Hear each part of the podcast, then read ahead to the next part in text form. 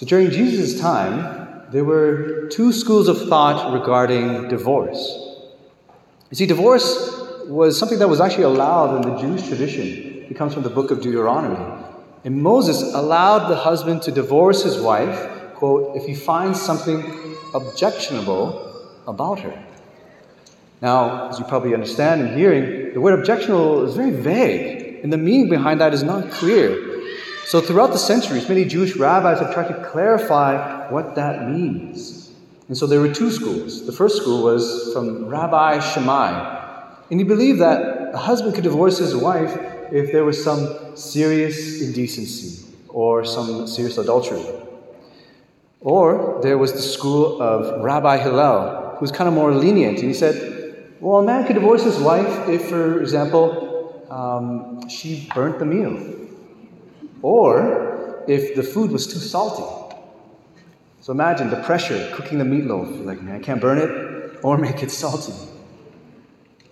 And this is the context in, in which Jesus is asked this question Is it lawful to divorce one's wife for any reason? Jesus, are you the school of Shammai or Hillel? And Jesus, he doesn't side with either side. In fact, he goes back to the plan of God, the original plan. And he says that Moses allowed this to happen because of your hardness of heart this divorce. But in the beginning, it was not so. This original plan, and where God has joined together, let no one separate. This is the foundation for us as Catholics of why we believe in the indissolubility of marriage, the permanence of marriage for life. But at the same time, you probably are wondering as well well, how does that gel with annulments, right? Isn't annulment like a form of Catholic divorce? How do those two things fit together? This permanence of marriage, but also an annulment. Are we violating Jesus' teaching by allowing annulments? And so today I want to talk about annulments. But before we can understand that, we need to understand what marriage is. You see, like I mentioned before, there's a lot of confusion in our culture about the basics of marriage right? A couple months ago, I talked about how there was a woman, she married a French bridge. And actually, recently I found that there was a Japanese man who married a hologram of an anime character. Was, he said that when he proposed to her, she said, Will you cherish me? And then he said, Well, I knew that she was programmed to say that, but it still warmed my heart. But in fact, in the same article, there were appro- approximately a million people who have asked Alexa to marry them. If you don't know Alexa, Alexa is the Google version of Siri who helps you turn on your alarm and all those different things. And so our, our culture is confused about what marriage is. Because what we have done is we've kind of reduced the definition of marriage to love is love. And it's a nice sentiment, but what happens is that it essentially means that if I have a romantic attraction to someone or anything, I can get married to that, which includes bridges and holograms and all these other things. And so, what the church is doing is she's received this blueprint of marriage from God. That's what we hear in the first reading, right? In the beginning, He made them male and female, and they become one flesh. And so, the church defines marriage in these five essential qualities. A marriage is a covenant between one man and one woman who form a partnership for life, for the good of the spouses and for the procreation of children, or at least the openness to life. And what happens is that it's not targeting a particular group in society, it's setting kind of the standard and definition of what a thing is. And so, therefore, it will exclude many other things. For example, it will exclude uh, divorce, it will exclude adultery, polygamy, it will exclude marriages to bridges, holograms, Alexa, all these different things. And so the form of marriage, definition of marriage is really important because that's what marriage is. And so form is really important in the church. The structure of a thing, particularly of the sacraments, is important. You know, you probably heard about the story about the priest several months ago, and he was watching his kind of old home videos, of his baptism. And then the deacon, when he was baptizing him, said, We baptize you in the name of the Father, Son, and Holy Spirit. And he was horrified because as a priest, he knew that in order to be validly baptized, to have an actual baptism, the priest or person has to use the words, I baptize you. And what was also horrifying to him was that if he wasn't baptized, the requirement for him to be a priest is baptism, which also meant that he also wasn't a priest. So all the masses, all the confessions, all the confirmations and anointing of the sick that he had done were invalid. That didn't happen. He did the actions, but it didn't carry the effect. And so it's a canon lawyer's like nightmare. And so what they did was they had to baptize him, not again because he wasn't baptized in the first place, and they had to ordain him. And so, in the same way as well, if there is something lacking in the form of marriage, then it can make a marriage potentially invalid. Of course, the church presumes that all marriages are valid until proven otherwise. And so, basically, there are three general categories in which a marriage can be potentially invalid. And so there's basically the category, this kind of technical words, but I'll say there's a um, blockages prior to marriage, during the moment of consent, and then blockages in terms of the form of marriage, the way in which the marriage is to be uh, celebrated. And so the blockages prior to marriage are things that prevent someone from even beginning to get married in the first place. So, for example, if you were previously married, right? You aren't able to get married to another person because you're already married, right? Or, for example, for me as a priest or a nun, they aren't able to get married as well because they made promises, rite? Unless they've received a dispensation or of a different right. And so those are the general kind of conditions which kind of prevent someone from being married prior, right? There are things that can happen during kind of the moment of consent which prevents someone also from validly entering into a marriage. For example, if you deceive someone that you aren't who you really are, and then when they say I do, they can't really say I do to who you are because they don't know the fullness of who you are, at least the grave things.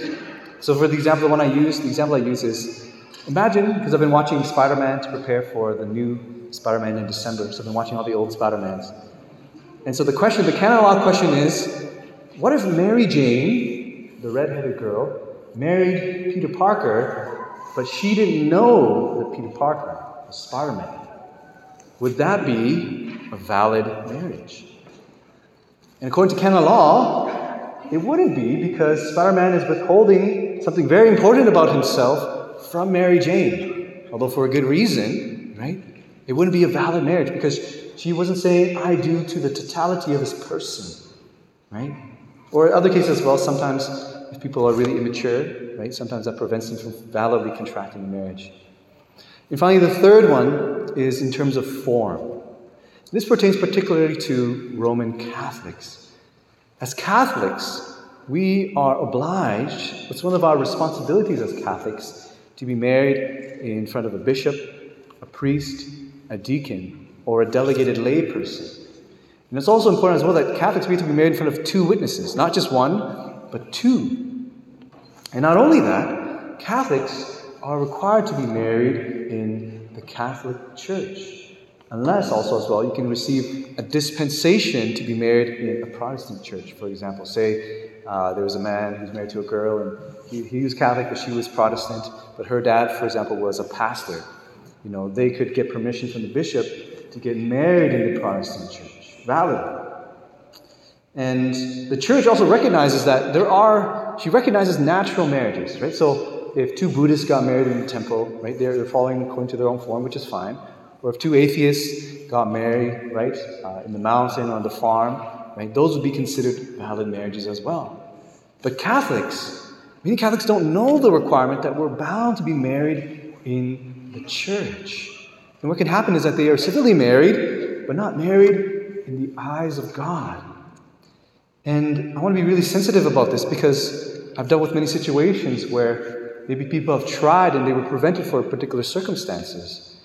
Or many people have gotten married outside the church, but weren't aware that they were supposed to be married in the church. And so, if that is your situation, I invite you to talk to Father Vincent or myself, and we can do what's called a, a blessing of the marriage again to kind of complete what was already been done.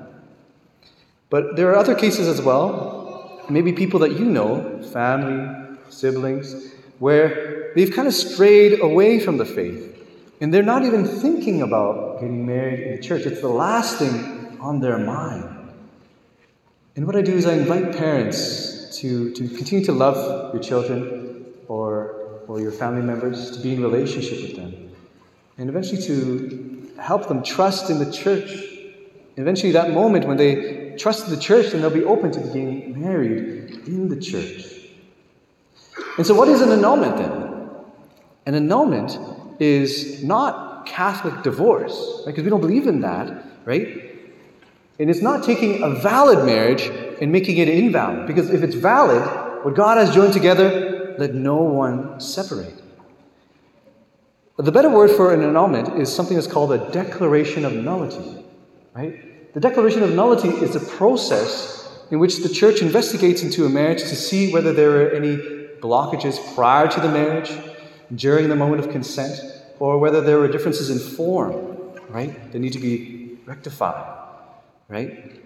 And so, for example, imagine that if, if me, Father Troy, as a priest, if I, for example, concealed my identity and then I moved to New Zealand and I married Susie, and then we had this wedding, right? Did it look like a wedding? Yes. But did an actual wedding take place? No.